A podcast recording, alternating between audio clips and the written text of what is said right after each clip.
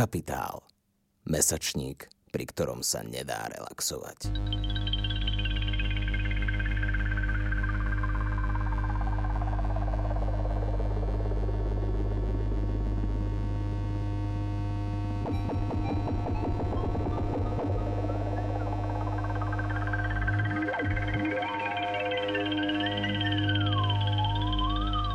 Počúvate Capitalx, podcast angažovaného mesačníka Kapitál. Vo zvukovej verzii vám prinášame záznam z diskusie s ľavicovým gréckým ekonómom a bývalým ministrom financí Janisom Varoufakisom. Moderátori Tomáš Hučko a Marek Pavlík diskutovali o jeho novej knihe Another Now. Varoufakis v nej načrtáva obraz spoločnosti po konci kapitalizmu, v ktorej prevláda liberálny socializmus a v rámci neho sa usiluje o odstránenie nespravodlivosti a prestavbu spoločnosti na skutočnom humanizme. Je Another Now socioekonomická utópia, alebo máme čo dočinenia so skutočne dosiahnutelným konceptom? Diskusia sa konala 22. marca 2021 a je v anglickom jazyku. Dear viewers, welcome to another episode of a series of discussions called Capitalx, uh, which is organized by a critical monthly journal Capital. And uh, tonight uh, we have a special episode with a cooperation with uh. Eleuzina is a cultural center in Banska Štiavnica. And uh, my name is Tomáš Hučko. I am an editor in chief of Capital. And today, my co host is Marek Pavlik, uh, the art director of Eleuzina. And uh, I must say that we are very pleased and really honored that we have a special guest tonight. As you probably know, because you are watching our event on Facebook, you know it's uh, Yanis Varoufakis. Yanis Varoufakis is um, Greek uh, economist, um, a former academic who lectured uh, as a professor of economy in uh, universities in Britain, Australia, or United States. Uh, he was a Ministry of Finance uh, in the first government of Alexis Tsipras in 2015. He co-founded the grassroots movement, uh, DiEM25, and in 2018 he initiated, together with the Senator Bernie Sanders, the international platform of the left called um, Progressive International. He's also an author of several books, uh, among uh, others to mention the Talking to My Daughter About Economy or Adults in the Room. Uh, Yanis, uh, thank you for joining us and uh, welcome. Well, thank you so much. It's, it's a great pleasure to be with you. Um, I've only been to Slovakia once, and that was a very long time ago. But our movement that you mentioned so kindly, DiEM25, has a branch there. So I feel that somehow I'm connected. So let's hope uh, one time um, you will uh, visit us personally. Um, we can have uh, a talk uh, on live.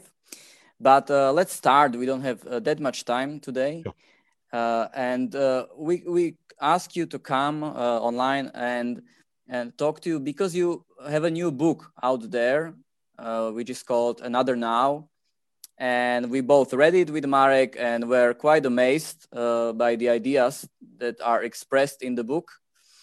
Uh, so today we will concentrate uh, on your book and on the ideas um, in it. And I must say for myself, I was quite uh, surprised when I started reading it because I was expecting uh, some kind of political treatise or maybe something more autobiographical as your adults in the room. And I was surprised that it is a fiction. It's a piece of fiction. Uh, it's a piece of uh, utopian novel, let's say.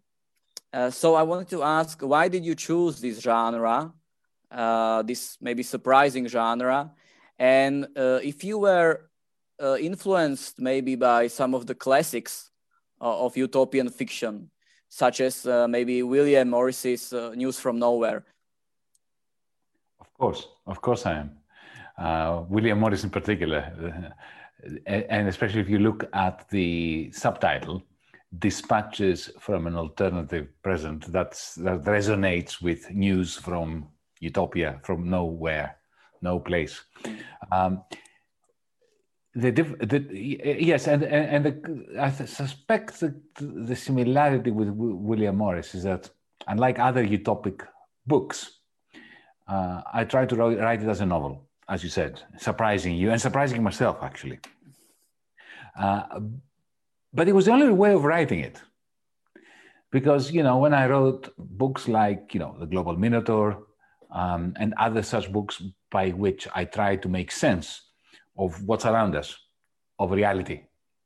Um, it, I find it easy to sit down and put on paper my views on how I think the world works.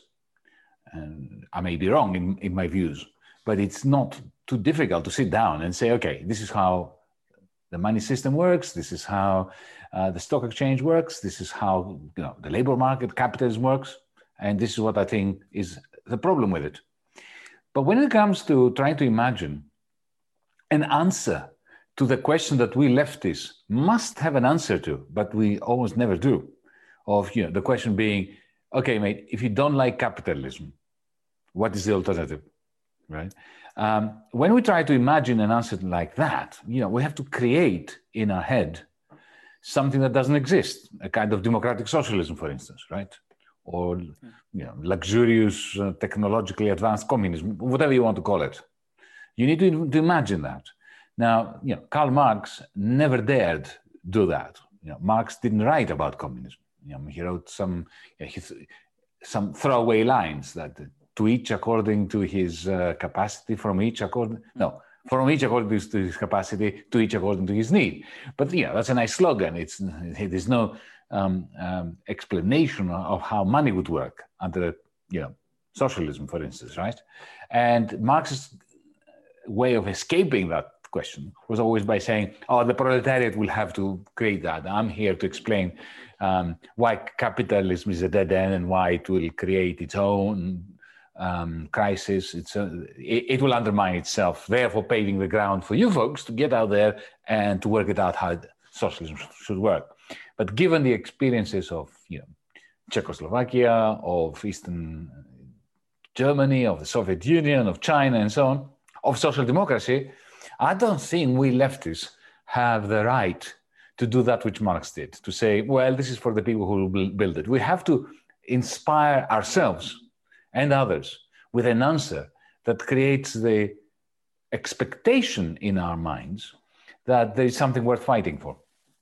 Now, the problem is in putting together this blueprint for a socialist democratic society, uh, I found that I disagree with myself. you know, I come up with an idea, then I say, no, no, no, no, hang on, this is not right. And then I come up with a second idea, and then I disagree with that as well. And I think that this is right. We should be very skeptical of our utopia because otherwise it's very easy for a utopia to become a dystopia if we're not skeptical of it. Eh? Because this is not, we're not describing something that exists, we're describing something we want to create.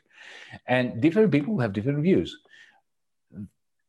That's why I was stuck for 20 years. For 20 years, I was refusing to write this book because I did not want to write a blueprint. So this is how this works, and this is how that works, and this is perfect. And if we only do it that way, everything will be fantastic. And the novel came to me because in a novel you can create i created three main characters costa iris and eva. Um, one of them being um, you know um, a neoliberal the other one being a marxist feminist the third one being a lefty technologist right? Um, and each one of them brought a different perspective and they and i allowed them to debate amongst themselves to disagree strongly amongst themselves about what the world should be like. And by staging this debate between them and also throwing events at them, events that force them to make choices, which is what happens in a novel, um, in a proto novel like mine. Um, they, they, they, you know, they had an opportunity to revisit their own views um, in the face of the events that were beyond their control and the choices that they had to make.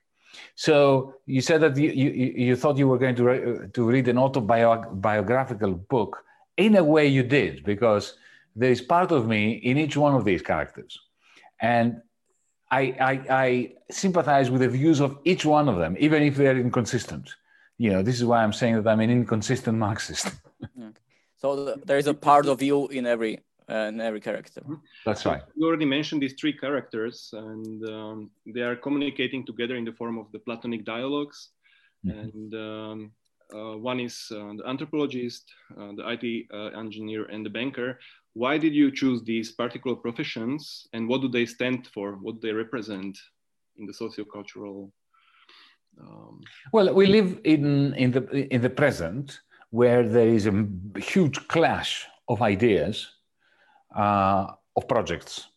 There is the neoliberal ideology, philosophy, religion, I call it, if you want. It's a story that, you know, we live in the best of all possible worlds. This world may suck, may not be a good place, but, you know, any, any, any alternative to it is going to be worse. That the market fails, but the best fix for a failing market is another market more markets. That's the neoliberal religion, right? Philosophy, creed, call it mantra, call it whatever you want. That had to be in the book. It had to be in the book because, um, firstly, it's very interesting. I find it fascinating. Mm. I find the, you know, the libertarian perspective, not so much the establishment perspective. You know, what our government say is not interesting. It's actually very boring and not at all intellectual. But, a, a, you know, I, I've all my life I've enjoyed a good debate with true blue libertarian thinkers who can be very surprisingly ra- radical, uh, even more radical sometimes than many of my leftist Marxist friends. Uh, so I wanted Eva to be there. Also, you know, it's from an autobiographical perspective. Perspective, you know, I spent decades teaching in economics departments, not in sociology departments, not in history departments, but in true blue neoliberal, neoclassical, as we call them, uh, economic departments. And I have taught side by side with many of these people, people like Eva. Uh, so, and I've taught their stuff as well. I've taught Friedrich von Hayek. I've taught Adam Smith. I've taught, you know, Ludwig von Mises. Th- those libertarian thinkers. I have given them voice in lectures that I've given to students for years and years and years and years. So that had to be in there. And you know, the critique of the present by these libertarians is very useful to leftists. And also their critique of socialism back in the 1920s. Remember when, uh, um, when Friedrich von Hayek said that the problem with socialists is not that they're bad people, they're very good people. And he actually said they're better people than the rightists. Uh, they want good things. The problem is, in order to materialize, to implement socialism, they have to violate their socialist principles. You know, that is a very harsh judgment and a very accurate judgment on us leftists, especially if you think of the Gulag and the Soviet Union and so on. So I wanted that had to be in there. It had to be there as a perspective on capitalism and also as a critique of the socialist utopia that I was constructing. Mm-hmm. So Eva is there. And the, uh, uh, yeah, go ahead. The iris is a very particular uh, uh, character. And uh, you also mentioned at several occasions the name of Rosa Luxemburg.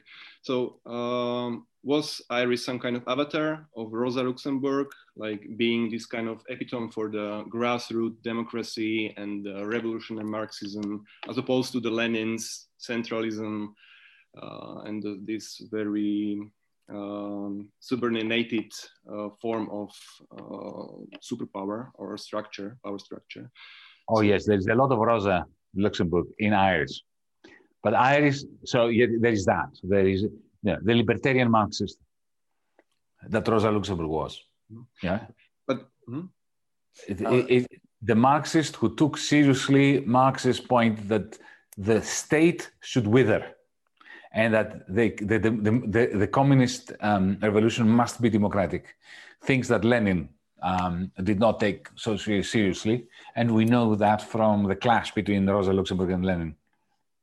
So there is a lot of, of, of Rosa Luxemburg in Iris, but there is also a radical feminist. Uh, there is also um, an anarcho-syndicalist in her. And there is also, uh, there is a gay element.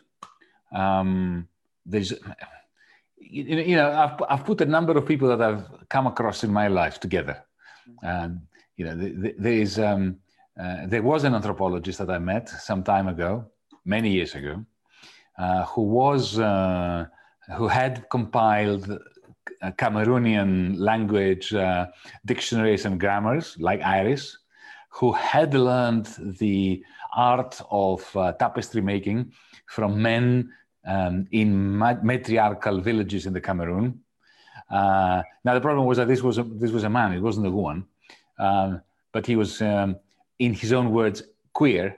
That is, a very effeminate, gay, person, also a social anthropologist from uh, UCL. So the, the, the, you know there is Luxemburg, this person that I am referring to, this anthropologist, um, the gay liberation person. There, you know, she's all these people in one, in a sense. And then there is um, the the the third person who is um, who represents the third strand of modernity's great defeat, because here we have three people representing different facets, strands, dimensions of modernity. You've got the neoliberal modernity, which believes that the world will get a will become a better place, and reason, rationality, and liberty will triumph because of the markets. That's uh, Eva. You've got Iris, who is the left-wing variety of modernity, the Marxist, feminist uh, variety of modernity. And then there is Costa, who has a left wing background, but he got caught up in the digital revolution and in the great early hope that the internet and digital technologies will liberate us. And all three varieties of modernity and these three characters, in the end, are defeated. Um, our defeat, the left's defeat, came in 1991. I don't need to explain more, right? The neoliberals' defeat came in 2008 with the collapse of Wall Street. And even Alan Greenspan, the previous chairman of the Fed, coming out and saying, My model of the world was disproved as a major, major concession by Alan Greenspan on behalf of the libertarians. And Costa, who realizes that the internet is not liberating us, but it is liberating Elon Musk and Jeff Bezos and allows a new kind of techno feudalism to be built. So he becomes a dissident within the internet, within the digital digital technologies. Yeah, these are these are all uh, the characters, and they are pretty interesting. But let's get back to the story, at least uh, briefly, for our viewers who didn't have a chance to read the book yet, because uh, so they know what we are talking about. in your book, in this uh, utopian fiction, you present um, a possibility for for your characters to communicate with a different dimension, like a different reality. And uh, in this reality, it's like a post-capitalist reality, right, where the capitalism ends and uh, a different regime starts. And uh, and this all happens in the different reality in 2008. I think that's a pretty remarkable date for you. You mention it quite often. And in this in this uh, reality, in another now, as you call it, um, the world gets a chance after 2008 to, to do it differently, to, to, to, to create different structures than we have. So, uh, do you think that uh, we had this chance in 2008 and we didn't take the chance? Absolutely. I lament the fact that we missed that chance. 2008 was, uh, I keep saying this again and again and again, it was our generation's 1929. You know, capitalism has ups and downs, but it has had two moments of near failure. One was in 1929, and we know what happened after that the Second World War and so on.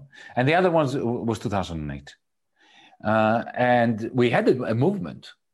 We had a global movement after 2008. We had Occupy Wall Street. We had the Indignados in Spain we had Syriza here in Greece. We took government. I became finance minister. My goodness, you know, that was a major revolution, really, to, through ele- the electoral system for somebody like me to become a minister of finance in a eurozone member state.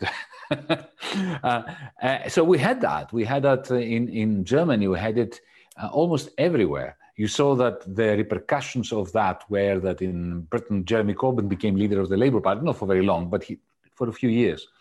So there was a movement, but we messed up we did not take advantage of the great um, earthquake that shook um, the, the foundations of capitalism. So for me, this is like this book is like saying, okay, what could we have done differently?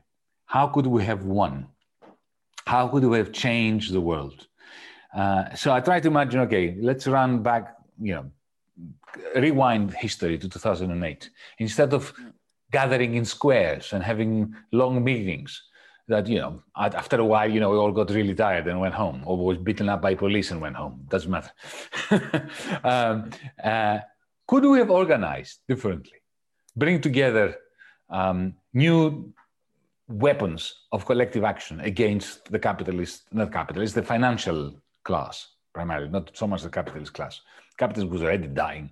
It was the financiers who remained in power because they ensured that the state funded them and bailed them out at the expense of everybody else.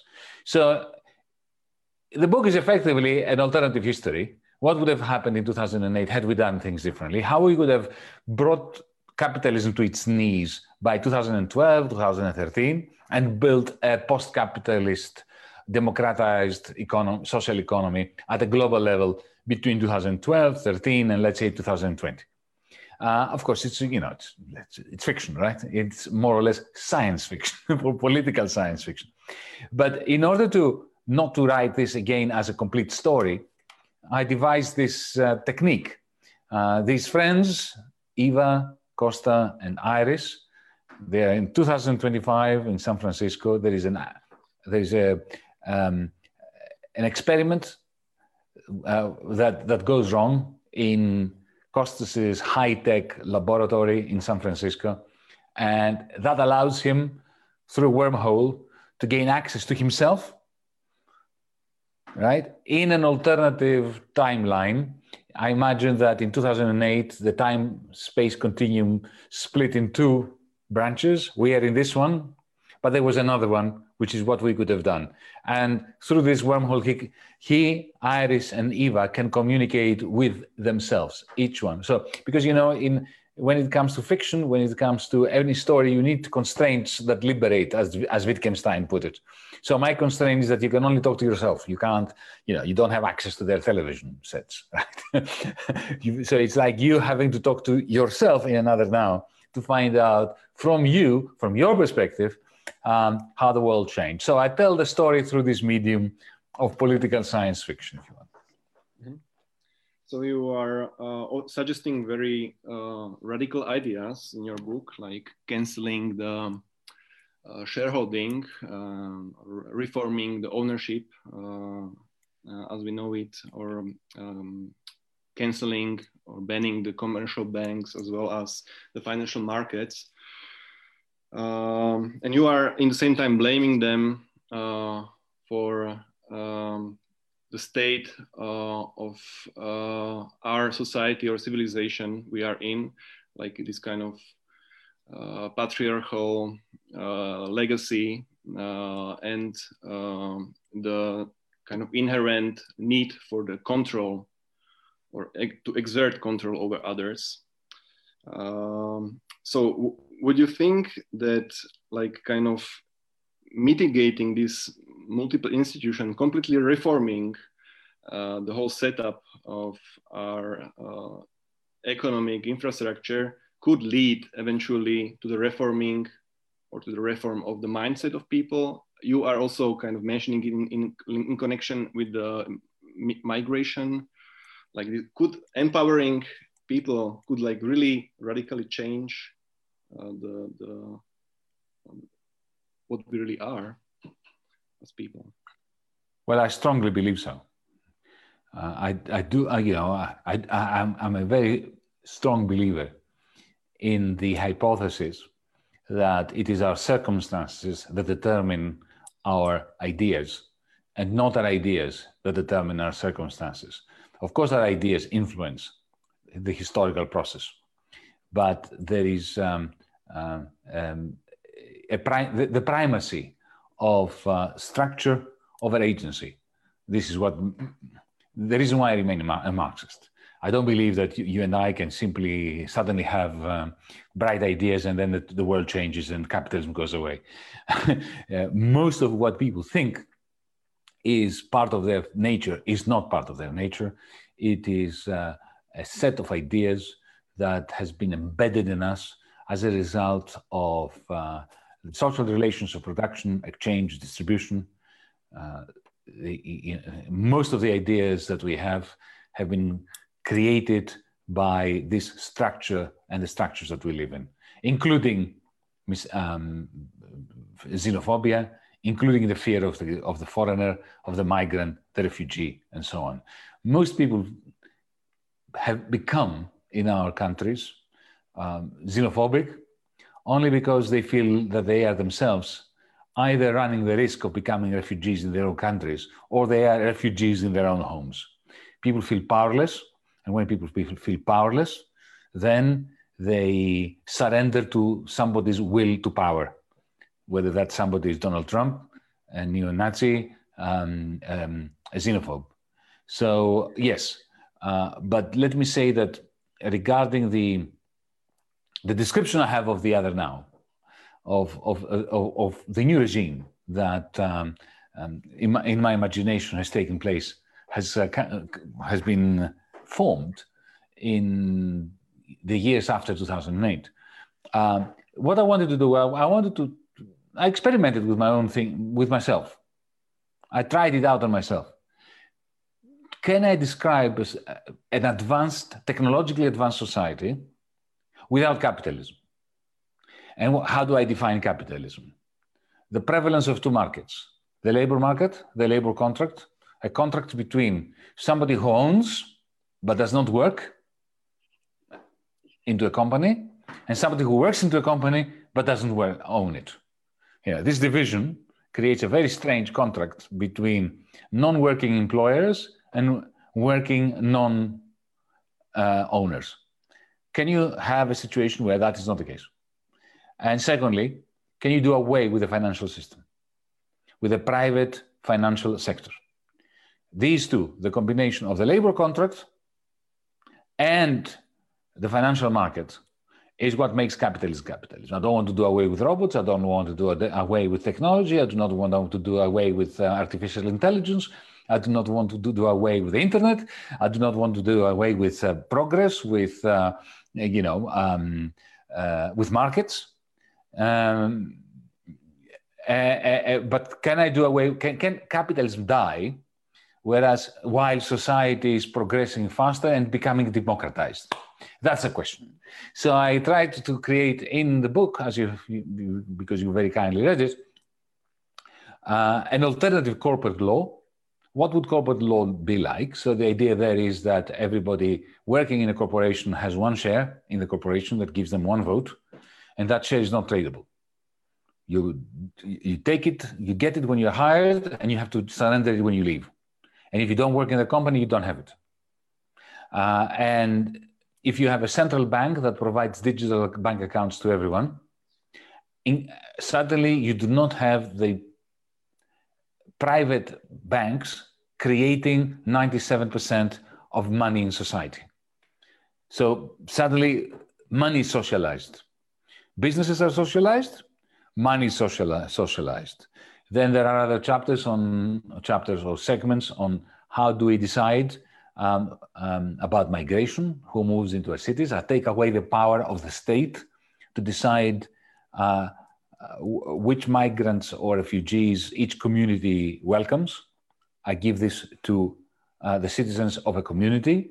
Uh, land is socialized. You divide it between commercial zones and social zones, but it is citizens' assemblies that are drawn by lot, not by election, because elections always favor the oligarchy, whereas lotteries do not favor anyone by definition. Thus, the jury system so, and then on top of that, I have grafted an international financial system that um, is automated, it is digital, uh, and it does not prioritize rich countries over poor countries. Indeed, what it does is it funds the poorer countries' green investment projects by stabilizing imbalances both in trade and in capital movements. So it's you know, I try to, in a, in a short novel, to, to, to create a, a genuinely alternative, uh, technologically advanced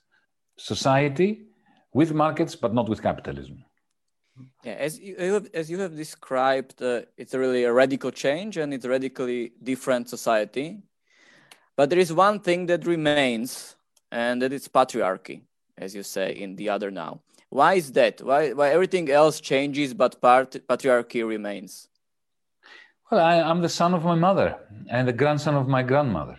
And you know what these two remarkable women, I have to give them credit for that, have taught me ever since I was very young. Uh, my grandmother was a suffragette feminist in the 1920s and suffered for it. My mother was a feminist in the 1960s, 70s, and 80s. And what they taught, they taught me was that the, the, that the Marxists, the left, are wrong when they say that um, you know once capitalism goes away, patriarchy goes away, and, and, and feminism is no longer necessary. They taught me that from the, from a very early stage, that this is so deeply ingrained in you know because it's not just connected to capitalism. Patriarchy and the exploitation of women, as Friedrich Engels said, it's the oldest class struggle, right? um, that between uh, male owners and female non-owners. This, the domestic slavery that Engels so beautifully described. That this has been going on for so, so many um, centuries that it is not something that we will do away with just because we do away with financial markets and labor markets. Uh, it's a hard cockroach to kill, as I say in the book, or Iris says in the book. Um, and you know, I remember when I was young and participating in left-wing organizations, and there were feminists who were coming in, and there were men saying, "Oh, come on, look, let's let's we need to prioritize first to do away with capitalism, and then there will be no problem." I never believed that. My mom and my grandmom taught me that this is bullshit. You will, you will excuse my French. Uh, so I had to put it in there. And Iris is the best person to uh, make the point. Uh, the you can see that it's quite sad, isn't it? The I mean, I, I have come to know left-wing parties very well from within. They're some of the most patriarchal, uh, misogynic organizations in the history of the world. And, and the tragedy is that the comrades who are patriarchal in their behavior don't know that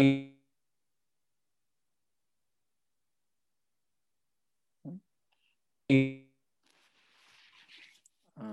we might have a technical problem. That they Ah, okay, you're back. Okay, we had lost you for a second. Ah. Okay, uh, can you hear me? Yeah, yeah, yeah. Now we can we can hear you. Uh, in your book, uh, you are presenting some concept uh, which uh, deal with shifting um, the decision making um, to the actual workers or people. Uh, but uh, with the power or empowerment, it goes hand um, in hand uh, with shifting the responsibility and taking the accountability for the risk.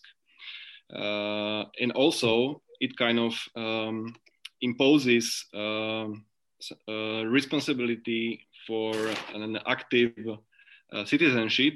Um, so, do you think the people are ready to be really active to become active agents in the civic affairs? Like are we really zoon politikons uh, by nature? Because we already you know got used to um, uh, the certain uh, you know modus vivendi. You know there was always someone who took uh, care of the things. You know it was always kind of we were um, we were, we were not uh, handling the responsibility. Mm. now you are giving the responsibility to the people. How will they cope with it? Oh, brilliantly. I'm a very, I, I, I, that, that's not the problem. Uh, the problem is not how would they cope with the responsibility if you if they have it. The problem is how do you convince them that it's worthwhile rebelling in order to acquire it. These are two different problems. Uh, most people have uh, lost faith in politics in the, on, on the left, in the left, the left has been hugely discredited as a result of the experiences of the Soviet Union and you know Eastern Europe. Uh, they've been the left has been even more discredited in the West through social democracy because social democrats effectively sold out to financial capital. Every generation of since the 1970s uh, has been expecting their children to have a worse life than they did. So you know the the, the dream of prosperity that um, was growing up until the 1970s uh, went away, and people are just scared you know, fear is the worst guide to progressive politics. Uh, they're just scared. They are. They feel helpless, and in that environment, they think that the best they can do is keep their heads down and find ways of attaining personal happiness within this uh, archipelago of gloom. Uh, especially now with the pandemic, but even before the, the, the, pandemic, with the euro crisis before that, there's been a, you know, ever since I was a young man, the one crisis, especially after the end of Bretton Woods in the early 1970s, um, every generation of middle class people um, in Europe and in the United States, I'm not talking about China, expected things to get worse. So when you expect things to get worse, you try to find an, an oasis of personal happiness. So you privatize your fears and you privatize your hopes, and you try to you and, and you became you become apolitical. You become depoliticized. So there is a parallel process. Politics is becoming depoliticized and technocratized by you know the oligarchy, the techno feudal authorities, and individuals depoliticize their own sphere, their own polis. Uh, and this means that they don't want responsibility. Why, you know, why have responsibility if you don't have prospects? So this is the problem. If they do find themselves in a position of responsibility, suddenly they become reinvigorated, reactivated, re-energized, and capable of producing miracles. In, uh, in your book, you also bring up an interesting concept of the power of many, and uh, you are talking about the day of inaction. And mm-hmm. this is a concept that you actually realize uh, in our now. I have, uh, I have uh, within the DiEM 25.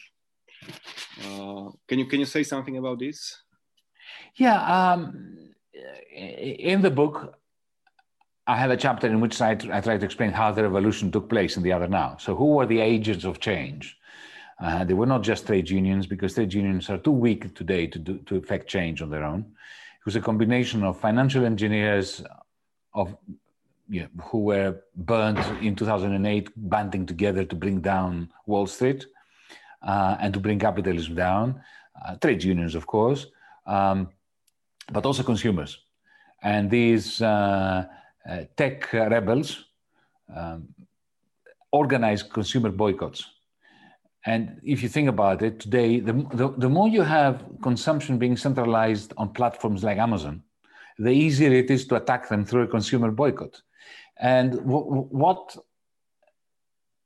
occurred to me at some point, some time ago, was that if you think about it, in the 19th century, when the first trade unions were created, the modus vivendi of a trade union was based on massive personal sacrifice for very little personal gain.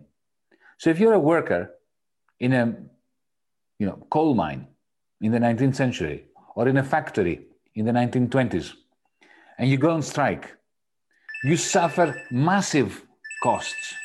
You have to excuse me for that. You, you suffer massive costs at a personal level you don't put food on the table because you don't get a wage while you're on strike. So your, your, your family suffer, suffers. Uh, you can be beaten up, you can be imprisoned, you can be victimized, you can be fired.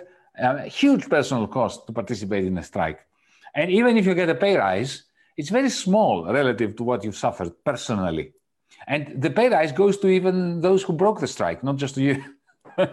so yeah, this is this was always very tilted against activists.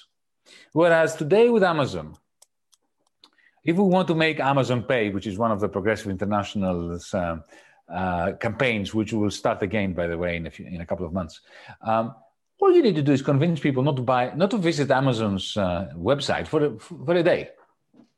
That's not a great sacrifice. You don't lose anything. Or you can ask people not to pay their water bill for a week, to delay it by a week. It's no skin of their nose, really. So, but if, if you've got millions doing that, the system comes tumbling down. So that's the day of inaction. This is the, the whole concept of reversing the balance between costs and benefits of the activists. Lilliputian, tiny little costs for the activists, but because there are many, with the use of technology, huge costs for the, you know, the, the, the feudal lords of today's capitalism. Uh, I would like to touch on another topic, a little different one, but it might be interesting, especially because we are talking now from Slovakia, a mm-hmm. post-socialist country, and uh, we have our own uh, experience with uh, nationalization of land. And that is something that happens in in your uh, in your story in other now uh, that the land become becomes a common good and is nationalized. Like what would you say to to, to a person from from post-socialist country who might uh, be very skeptical about about the prospect of nationalization well i'm not proposing nationalization i'm proposing uh, communal, communalization or socialization. It's not a state that takes over the land in my book. Remember, every prefecture, every region is running its own business. It's not a state that comes and takes your land and says, okay, you can stay there, you've got to go somewhere else. No. It is the community uh, that decides amongst themselves which part of the land to be commercial, which part of the land to be social, which part of the social land should be social enterprises, which part of the land should be social housing, and how to distribute the more um, popular parts of the land, you know, buildings, apartments, uh, plots, and so on, between themselves. Uh, and to do this not with through elections or through a party system. It's not a communist party that comes and tells you what is what. No, it is citizens' assemblies that are selected through sortition, through random lots. Either you have that, which is, you know, um, the opposite of the market, but also at the same time the opposite of the state. Or you're going to end up, if you don't have nationalization, which I'm not supporting, you're going to have the tyranny of the market. So you're going to end up with money buying the land. So if you don't have money, you're stuffed you know you are you, you become essentially um, a slave of the banker because the only way um, you know the only way to buy a flat if you're a young person in person in um, you know bratislava or wherever is to become a, a, debt slave that's the only way of becoming of uh, ever getting ahead so do you want the tyranny of the banker or do you want the democracy of uh, a community which through a jury system creates rules and regulations for dividing land between people. Mm-hmm. Uh, I, I, must just, I'm, I'm just uh, want to say that in the beginning, uh, Yanis told us he has only 45 minutes because he's got a lot of work for the parliament and it's almost up. Um, so I just want to uh, ask if we can have maybe one more question. Sure, sure, okay. of course. Let's so have another. Marek, Marek, yeah, if you.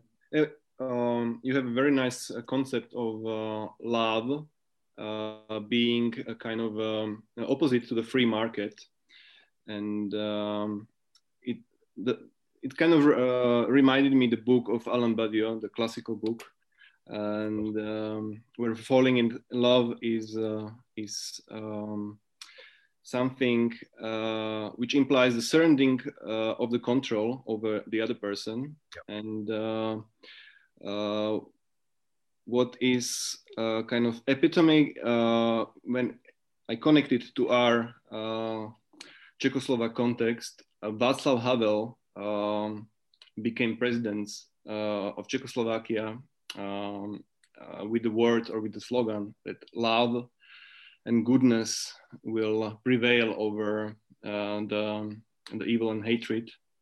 So, would you say that um, slashing the ownership will trigger some kind of agape or um, you know like this very essence of love. Excellent question. E- excellent question. Goes straight to my heart your question.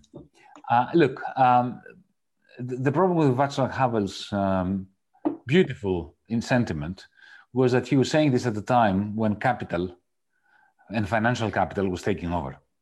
Uh, the chances of love and agape taking over when financial capital is taking over, the chances of that are zero. zero. Uh, it's a good sentiment, but it is pie in the sky. Uh, that's utopic. Uh, will, uh, okay, so let me answer your question directly without a prologue. Ending private ownership of means of production, of corporations, ending uh, oligarchic election systems and ending the private financial markets is a prerequisite for love to take over. It's not a guarantee. It is a necessary, but not a sufficient condition. That's you know that's the message of my book. Uh, might might I end up with a quick one?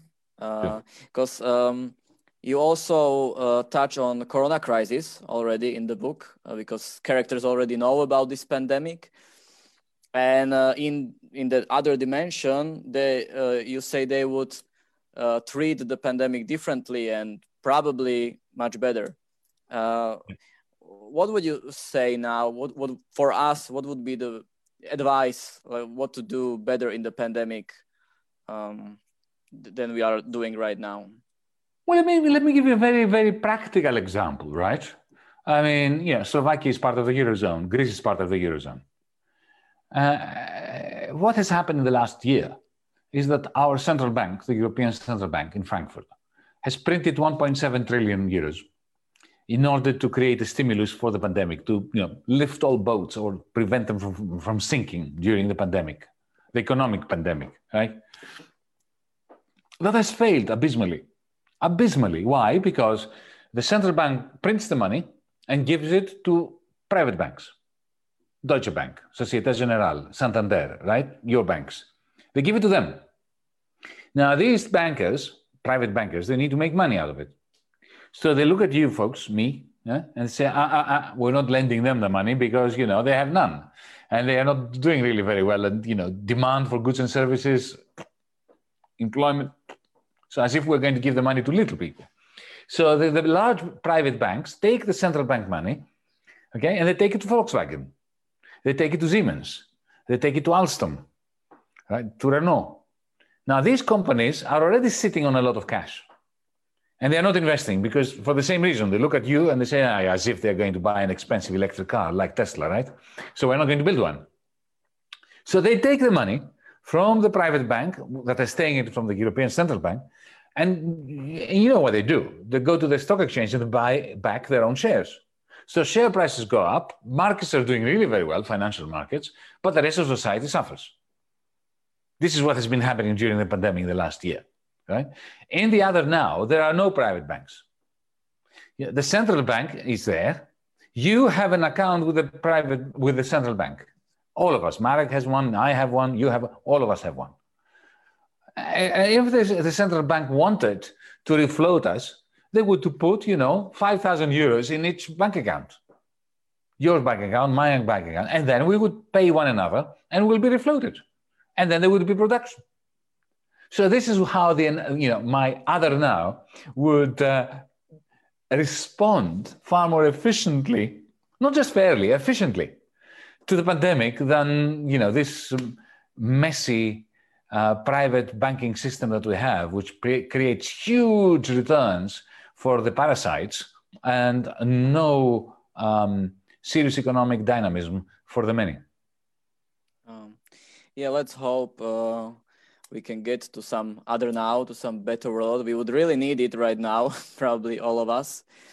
Uh, I must say, uh, I'm very sorry for our um, viewers online because they sent us questions, but uh, we thought we would have uh, much, much more time. No, Why don't you select two? yeah, would you answer. select two?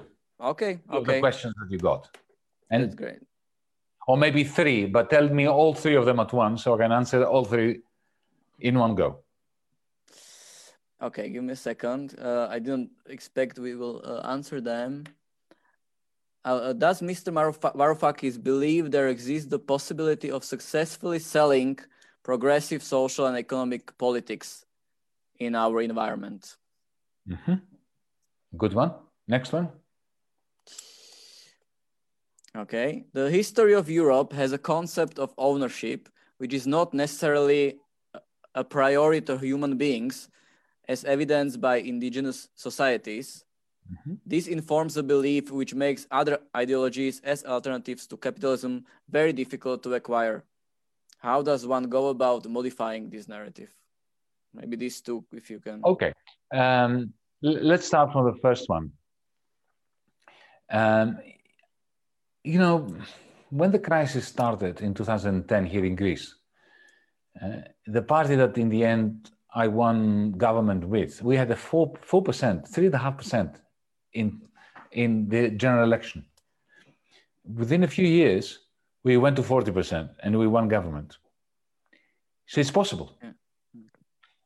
The tragedy was that we betrayed those people because the government surrendered. But it is this is just a simple an example of how from one moment to the other uh, i mean you, you experienced that in your part of europe how quickly the soviet system collapsed when nobody believed it would collapse especially the cia you know, the cia was co- caught completely unaware by the collapse of the soviet system and satellites so you know um, it is only in the deepest darkest moment of the night that light surprisingly shines through.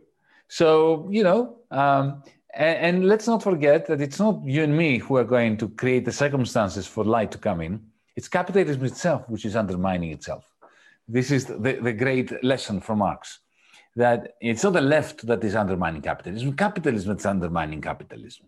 What we have a duty to do is to be ready for that moment when the first rays of light shine through uh, that we uh, take advantage.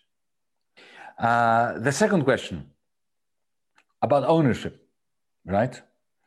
Again, it is capitalism that is depriving the many of their ownership rights that it promises them. I mean, I don't know exactly what's happening in Slovakia today, but here in Greece, for instance, out of a, you know, what we have like something like 5 million families, 1.2 million are now facing uh, eviction. They are facing foreclosure of their homes by the banks and the, the funds that have purchased their non-performing loans. You see that throughout the developed world, you've got the dispossession of the middle class by the financial sector. You know, the, the, the American dream came to, to, to Europe in the form of mortgages, credit cards, and all that. And now it's becoming a nightmare. The youngsters of the world do not have any aspirations to serious ownership. You know, their, their precarious jobs, even if they work 20 hours a day, are simply incapable of producing ownership rights for them. So, uh, and if you combine this fact with the, with, with the reality that um, Europeans and Aborigines in Australia and Aborigines in Canada were far better off before they had private property because they had common lands and life was much more pleasant. I mean, it was it was brutish and it was uh, it, was backward, but at least you know they didn't stay up at night wondering how they will pay their mortgage the next day. So, you know, I, I lived for many years in, um, in Britain and in Australia and the United States. And they keep talking as if they are homeowners, these people. And they don't own anything. They, all they own is a loan uh, to a bank, you know, provided by a bank, a debt to a bank. So they're slaves of a bank, but sad, sad, you know, they, they talk themselves, talk, talk, speak of, of themselves as homeowners. You know, I think that the circumstances are ripe for a rethink of the constituents of happiness and, and, and of autonomy. You're not autonomous if you owe huge quantities of money to a bank. You're not. You're the worst kind of slave. You're a very sad slave. Mm-hmm. Maybe very last question. Do you already have an idea for another book? Or is something being conceived? Look, I want to continue writing novels like this one, but it's not going to be my next one. I need to have a break from this. Uh, so the next one is going to be a short book, which I've called Seven Myths, Seven, seven Myths, um, where I'm concentrating on seven very um, widely accepted ideas, which are all false and need to be exposed. That will be a very short book. But the next one is going to be another novel like this one, only because I really enjoyed writing it. yeah, and we enjoyed reading it. Uh, I must say to all our viewers, uh, please uh, do read uh, Yanis's book. It's a, it's a really good and inspirational in these times. And uh, let's hope we will talk to you again about your next books. Thank if you. you will again, of course, uh, be so kind and accept our invitation. Thank you. Well, thanks very much for having me. It was a great pleasure talking to you, and thank you for reading the book. Because you know, for an author to have his book read, especially when the author is not a fiction writer, and I, you know, I took a major, major gamble by writing a piece of fiction because I had no idea whether I could do it. no idea whether I could do it. So it was a major risk, a gamble. Yeah, and thank you for sharing it. Worth it. Thank you very much. Thank you. Thank you. Have a good day. Good evening. Goodbye. Send me a link of this. I'm very much looking forward to, re- to seeing it again. Počúvali ste Capitalx, podcast angažovaného mesačníka Kapitál, ktorého vznik podporila Rosa Luxemburg Stiftung zo zastúpení v Českej republike a Fond na podporu umenia. Viac článkov nájdete na webovej stránke www.kapital.noviny.sk, kde nás môžete podporiť napríklad objednaním predplatného, za čo vám vopred ďakujeme.